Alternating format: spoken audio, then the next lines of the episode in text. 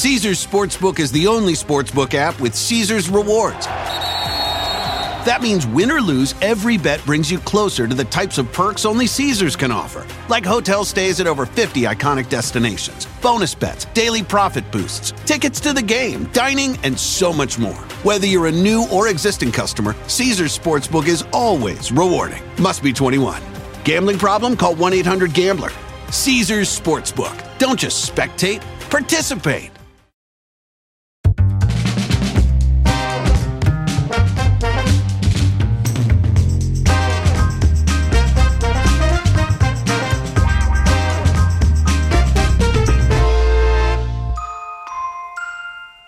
Hey, it's Andrew Klavan. Welcome to this week's interview with Wendell Wallach, an internationally recognized expert on the ethical and governance concerns posed by emerging technologies, particularly artificial intelligence and neuroscience. I'll be telling you more about him in a minute. But first, let me just talk to you about a little bit of a few of my concerns uh, one of my favorite movies, as I've mentioned many times, is The Christmas Carol, the 1951 version with Alastair Sim, which has the wit to take Dickens' story and place it very firmly in the midst of the Industrial Revolution or in the aftermath of the Industrial Revolution. And there's a line in it where the young Ebenezer Scrooge, before he becomes the old mean miser, ponders to himself whether machines are in fact good for mankind looking back now that we have air conditioning and refrigeration and all the wonderful things that have made us wealthier and uh, made life so much easier, it almost seems like a ridiculous question. But going back, of course, to the Industrial Revolution, people were destroying the machines. They were called Luddites, but they were Luddites for a reason. These, the new technology changed life entirely. It ruined, destroyed family lives for some people. It made children, put children into uh, terrible labor conditions. And it took a long time before that was straightened out. So lives can be destroyed in the moment and good things can come afterwards. It's very hard to make those decisions. And that's why we need people who can see into the future. Wendell Wallach is a consultant and ethicist, a scholar at Yale University's Interdisciplinary Center for Bioethics, where he chairs the Working Research Group on Technology and Ethics. He's co author of Moral Machines Teaching Robots Right from Wrong, which maps the new field uh, variously called machine ethics, machine morality, computational morality, uh, and friendly AI. His latest book is A Dangerous Master How to Keep Technology from Slipping Beyond Our Control. Wendell Wallach, thank you so much for coming on. Thank you for inviting me. So, Chuck Schumer, Senator Chuck Schumer, is holding meetings to teach the government about AI. And we're hearing a lot about worries, worrisome things about AI, but also hopefully things that it can do. What do you want the government to know? What if you were in this meeting and maybe you've been even been called to this meeting, what's the first thing you would want them to know about artificial intelligence? Well, I would want them to think about who they're talking with, first of all. they need to understand the technology, of course, but they may be talking with enthusiasts, they may be talking with detractors. And um, each of the parties in this discussion has its own interest. So, one of the big issues with artificial intelligence is to what extent is it the captive of an AI oligopoly, and it's the government captive of an AI oligopoly who has particular interests in how the technology is pursued or how government regulates it. But if it's not getting a balanced perspective from those who are acutely aware of what the, some of the drawbacks are of artificial intelligence, then the perspective can be very distorted.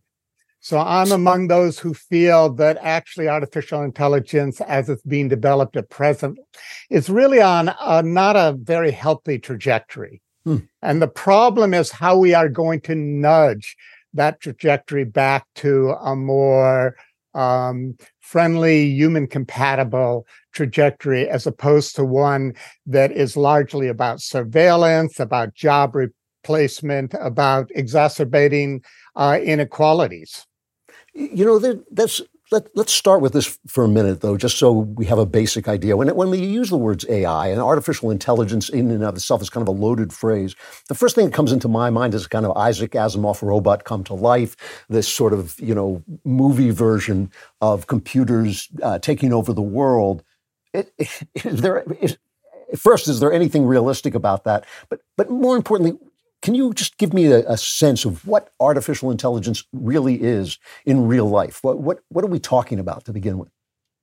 Well, I think we're in a very um, long term experiment to see to what extent human intellectual capacities and perhaps some superhuman intellectual capacities can be reduced to computational systems. So, what can the computational systems do that uh, that we do that we think of as intelligence? And of course, intelligence has many different many different characteristics to it. So we already have computers that in some respects do some things much better than we. We can't search search massive databases in in a few in a few seconds.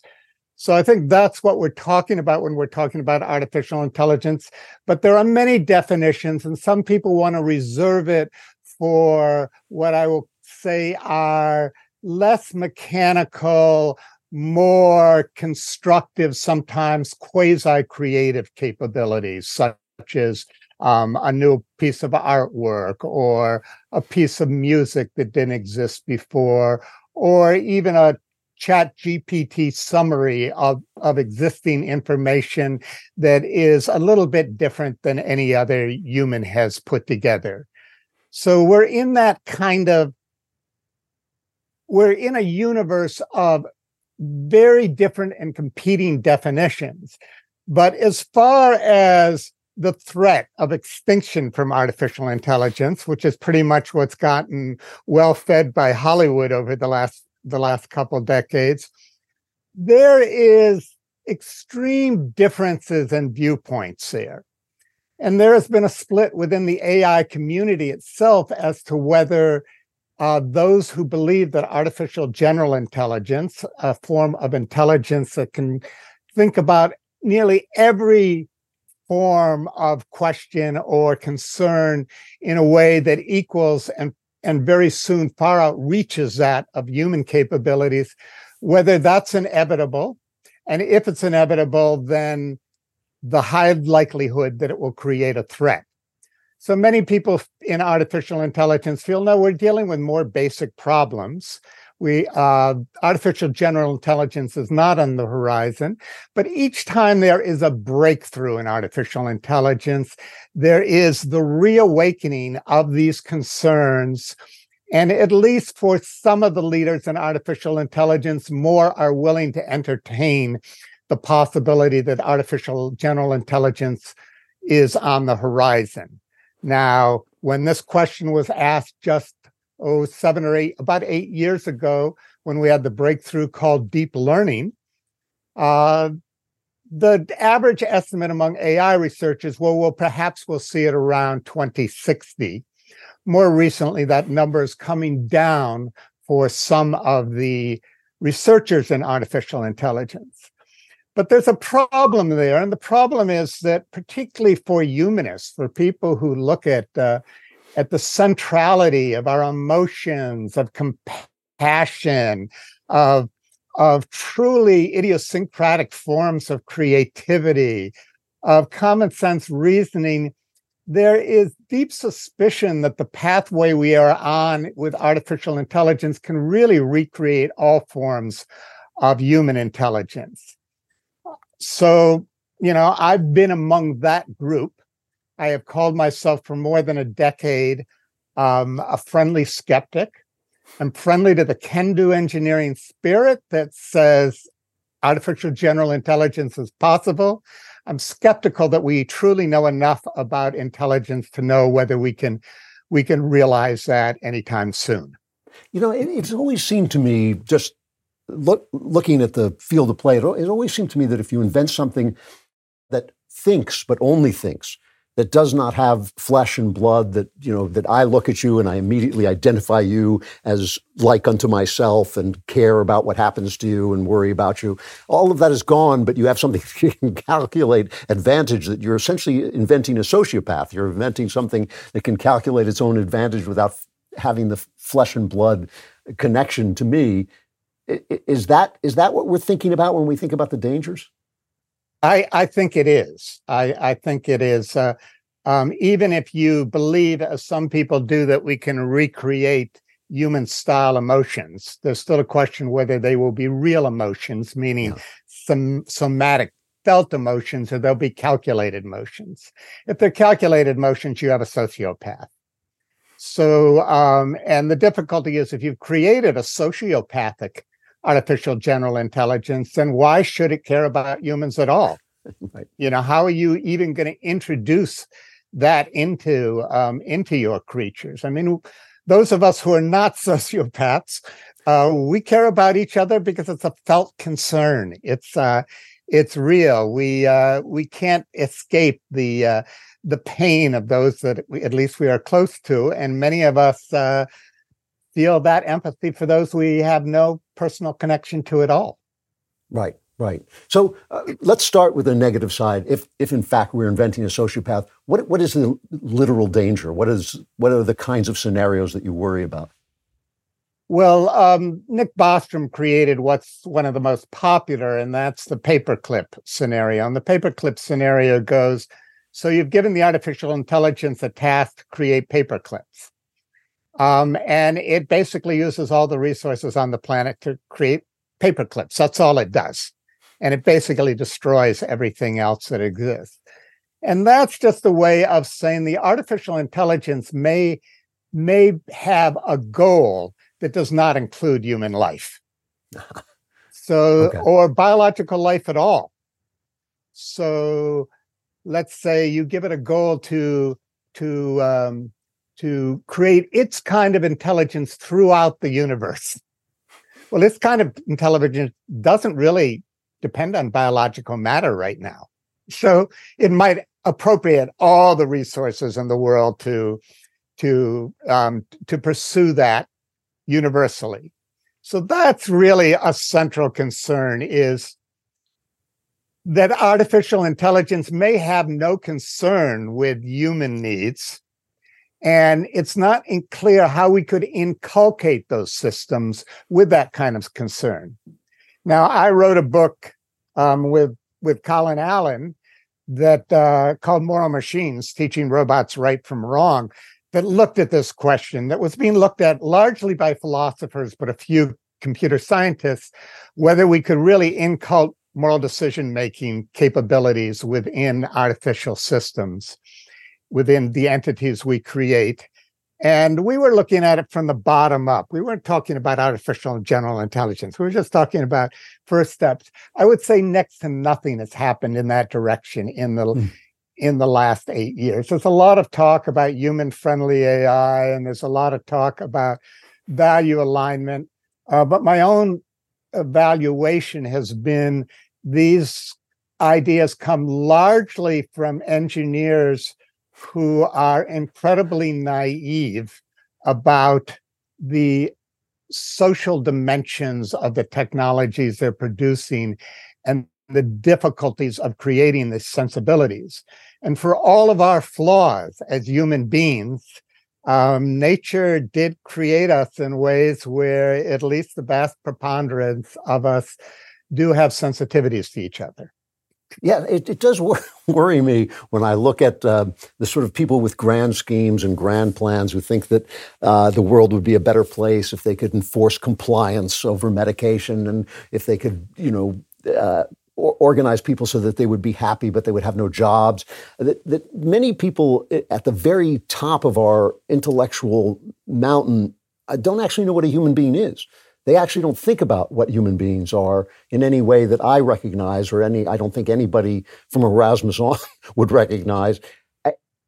who who do we well, turn I, to? I, I, I do know I do know an awful lot of these people, and I would say that they aren't. You know, many of them are sensitive to the okay. very concerns that you want them to be. But I think they're also captive of a computational theory of mind, which basically says that everything that the mind body does can be reduced to computational systems. Nah, okay. And um, and some of them go to pretty far-fetched ends to explain how that can occur. So Ray Kurzweil is a, is among those people. He thinks that we can recreate the somatic system of a human being in an art, artificial system. Um, I question that. I also believe that when we are talking about human de- beings, we are talking about a very complex adaptive system to use technical language as opposed to more humanistic language that um, is unbelievably efficient in adapting to its environment and unbelievably capable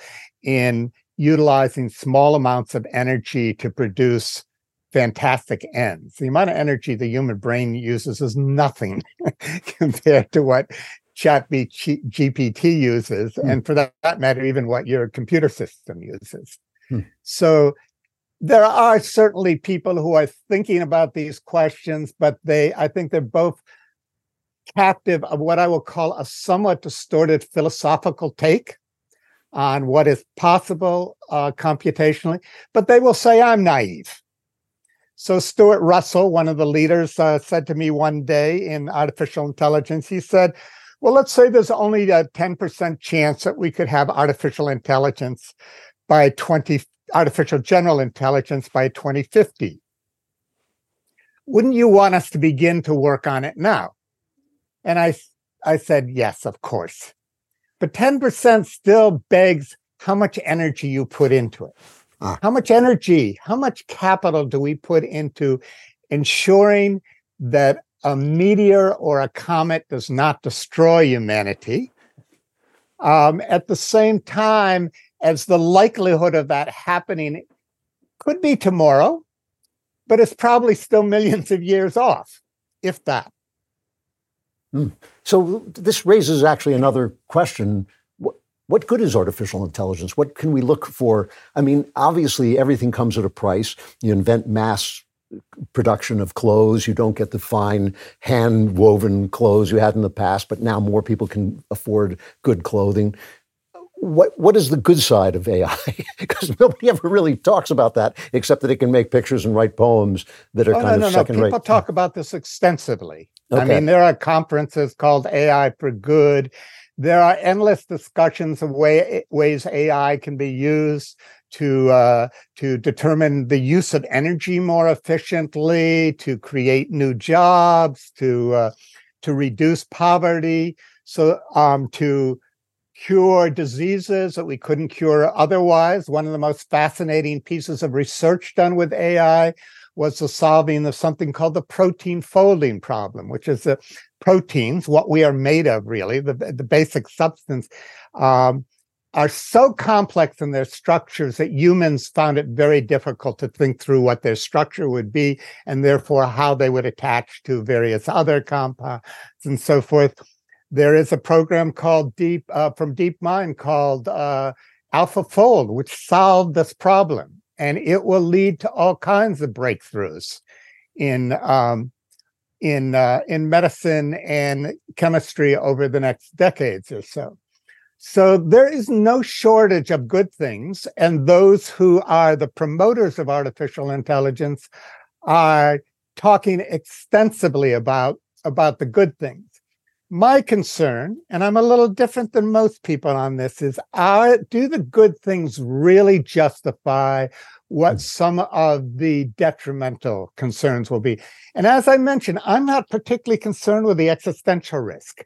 I'm much more concerned with how AI can contribute to undermining democracy, exacerbating inequalities, um, be used for deep fakes, for uh, for uh, uh, creating disinformation, um, for exacerbating biases, particular gender and race, and so forth. But we have this kind of debate going on, and the debate has changed over the years. So, a question I have asked constantly of groups that I speak before is when you look over the next 20 years, do you think that the benefits of AI will far outweigh the risks and undesired societal consequences. And in the early years, when I would ask them, the benefits would would win overwhelmingly. More recently, the plethora of risks of undesirable societal consequences has expanded. And so sometimes the risks will win out. It has a lot to do with what the audience is, what they're aware of. But I've asked this at a conference called AI for Good, which the UN's ITU, International Telecommunications Union, puts on every year. And when I brought it up, it's called AI for Good. And when I brought it up, the benefits outweighed the risks, maybe two to one with the audience. But then I asked another question. and I said, How many of you think it could still go either way? And that got four times as many votes as the benefits. Okay. I'm I'm just estimating here, but I'm trying to give you a, a feel for what happens. So I do think what's happened now with generative AI, with large language models and, and other applications, is that the public, and perhaps more importantly, the politicians, are getting sensitized to the fact that this is not all a good story and that it's time for them to act. And I, um, I applaud that wholeheartedly. My focus has been particularly on international governance in this in this sphere. But as you mentioned with uh, Senator Schumer, the U.S. Congress is is trying to think through what it can be what can be done. My fear is those who want innovation over human welfare or think that human innovation will always solve the human welfare problem um, are going to prevail and this will be helpful to those in the um, AI oligopoly who want limited regulation. They're calling for regulations right now, but I fear that the regulations they call through are call for are not really going to hold their heels to the fire. And more importantly, they are going to ensure that the AI oligopoly continues to have a monopoly forever. Hmm. Nah, you know, you know, there's um, who's right? Yuval Harari is not somebody I agree with very often, but one idea that he has that I think is, is quite fair is he talks about species that evolve in ways that keep them alive but make their life a living hell. So if you're cattle, you're kept yeah. alive, you've, you've got a good evolution, but you're used for meat. And, and I do look at this and I think when people call for a pause, for instance, which I think Henry Kissinger was saying, we should pause who is going to do that? Who, who, who on earth is going to pause when another guy can then, uh, you know, get past him? What kinds of uh, things can we do to control this from just moving forward on its own steam in an evolutionary way? Well, we do have AI principles that are pretty much universal at this point. The uh, they've come out of UNESCO, they've come out of the OECD. There's actually hundreds of these lists and there's one called the Beijing Principles. So, and they're all relatively the same. They all raise issues around transparency and privacy uh, and fairness and so forth. Um, the main difference between the ones that have been dominated by the West is that they have a principle called um, the protection of human rights, which are fairly well established in law now um, internationally. Um, right, even though China is a signatory to the International Declaration of Human Rights, they don't like it being defined by by Western liberals. So they put in their list harmony, the time honored uh, value of harmony. So the point is, the ethics are more or less universalized. There are disagreements, but um, if we could um, agree to put enforcements that applications that do not honor these ethical principles, that do not have appropriate safeguards in place, should not be deployed. Nobody's going to stop science from continuing. Nobody's going to stop research from going on.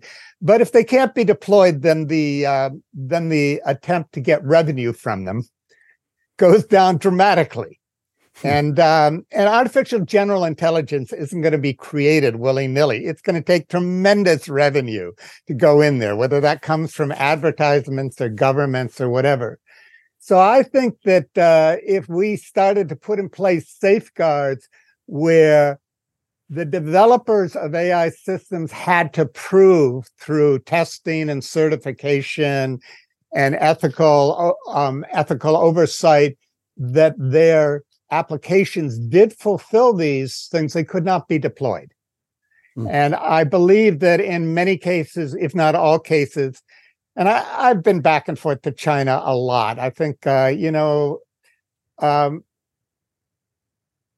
there are problems. I'm not trying to dismiss them, and the ways in which AI is being used that I would not support at all in in China. But I think basically the intent to take care of the 1.4 billion Chinese people is still the prevalent concern. Hmm. And the government is afraid of its people. It's had it's had revolutions too, uh, just like those in democracy. So I basically feel that we can get China on board if we really move toward common sense regulation of AI, uh, common sense requirements that the safety, that the honoring of the shared values is, is universal. If if AI is teaching itself, uh, which I guess is what it does, right? It, it collects all this information and it learns things faster than we can teach it. How do you enforce principles uh, when when it's essentially running ahead of you to get more information to learn more things? Well, I mean, it's learning and it isn't learning. Okay. So there's cre- these generative AI platforms that are, people are playing along, the large language models like ChatGPT. They're learning in that they're acquiring more and more information. Um, but there's they're also dangerous in what they're doing with what they learn. And frankly, they should not have been deployed in the way they've been deployed without the hmm. appropriate safeguards in place. Hmm. Um, I, I I feel that unequivocally. And it's not that they can't be beneficial. Uh, they can, um, and they're certainly saving time for a lot of people. But there's nothing that means they couldn't have been stopped for, you know, they sh- couldn't have been held back from being deployed as broadly as they are before appropriate safeguards were put in place. Hmm. So, um, so I think this is what's not understood. And when we say they're learning, well, they're assimilating more information and they're able to parrot that back. But what they are is largely statistical programs. They do not understand the content of what they are parroting back. So my colleague Anja Kaspersen um, ran uh, uh, uh, asked ChatGPT to talk about how how AI will affect human dignity how AI will affect humans. And it came back with all this language about human dignity and so it knows nothing about human dignity. It doesn't know what these words mean. It does not have semantic understanding.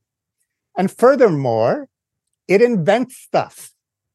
By now, there's a well-known story of a of a lawyer who asked um, a large language model to create a brief for him created a wonderful brief. Only problem was it was citing a case that didn't exist. Mm, wow. Wow. And and many of us have encountered that. So when you use the application superficially, you don't realize that the way the statistical language model looks, it starts creating connections between information that actually have nothing to do because it doesn't have an understanding of the task that it is it is engaged in. It and this is critical we understand. We right. have a semantic appreciation. Children very quickly grasp what the language the language is about. Even Helen Keller was, you know, who is deaf and blind, could grasp eventually the connection between these hand signals and the water she was feeling from a fountain. Now, uh, we're talking to Wendell Wallach, uh, author of uh, Dangerous Master How to Keep Technology from Slipping Beyond Our Control, an internationally recognized expert on the ethical and governance concerns posed by emerging technologies. I, my final question for you, I guess, is just to ask you if you think that AI can ever become, if machines can ever become actually conscious. So this is a great question, a difficult question, one of my favorite questions, by the way. Um, and it depends upon what you think consciousness is or how you define consciousness, unfortunately. Mm-hmm. And there's a massive battle going out there, one that basically has purely scientific definitions of consciousness. So consciousness is basically what brains and bodies do totally fabricated within the brains and bodies. There are all there are some more mystical and spiritual definitions that some philosophers also embrace uh, that say there's something about consciousness that it's not totally created by the mind body. Um, and it doesn't necessarily mean that the world is conscious or the universe is conscious without without this apparatus which creates the kinds of con- forms of consciousness that we humans experience how we know our, ourselves. But um, but the it may not be totally something that we create from the bottom up that we create through biochemistry and through neuronal activity and and so forth. So um i'm a little agnostic on the machines i'm actually perhaps a little bit more open to the prospect that consciousness is not we don't really understand not only do we not understand it but consciousness is something more than just what brains and and bodies do. I've meditated for more than 50 years now, and it seems to me consciousness has attributes that sometimes I feel that I am in consciousness rather than consciousness being in me. Yeah. Yeah. Now, I can argue that that's a trick that the mind plays to make you feel that, but I would say I have enough experience over 50 years to say, no, there's a lot of questions out there we just aren't answering. But that said, does it mean computers can or cannot have consciousness? Well, we don't know where computational systems are going to be in the future. We don't know if we're going to merge machines and uh, and biological material. But I wish we would get off of this kick of thinking that the important thing is the creation of an autonomous machine that can do all of this remarkable th- these mar- remarkable things and talk much more about how machines can be used to augment human consciousness. Mm. That humans work together with the machines as opposed to that we're creating humans to replace us, either in the form of work or creativity or other jobs. And the biggest challenge that ChatGPT has created right now is we're going to see millions of jobs displaced. Mm. And we don't know what how long it will take before those jobs are recreated and we certainly know that we have not created the economic environment to, to meet the needs of people who do not have work. We have created an economic environment where two thirds of all productivity goes to 1% of the people in the world. Mm. And there's resistance to distributing that wealth. So if we are truly moving in a direction where we are destroying large numbers of, of jobs, then hold on your seats because it opens the door for social unrest, for for geopolitical instability, and uh, it's probably feeding even the the the divisions in society and the embrace of authoritarianism by some elements of our society. Wendell Wallach, uh, author of Dangerous Master How to Keep Technology from Slipping Beyond Our Control. Thank you very much. It's rather reassuring to have someone thinking about this at the level you're thinking about it. That's not what I often hear. Uh, thank you so much for coming on. I hope to talk to you again. I'm most appreciative of you letting me speak. Again, it is reassuring to have people thinking about these issues at that level, and we'll be thinking about them some more on Friday when the Andrew Klavan Show is back. I want you to be there or be plunged into Klavanless eternity. I'll see you on Friday.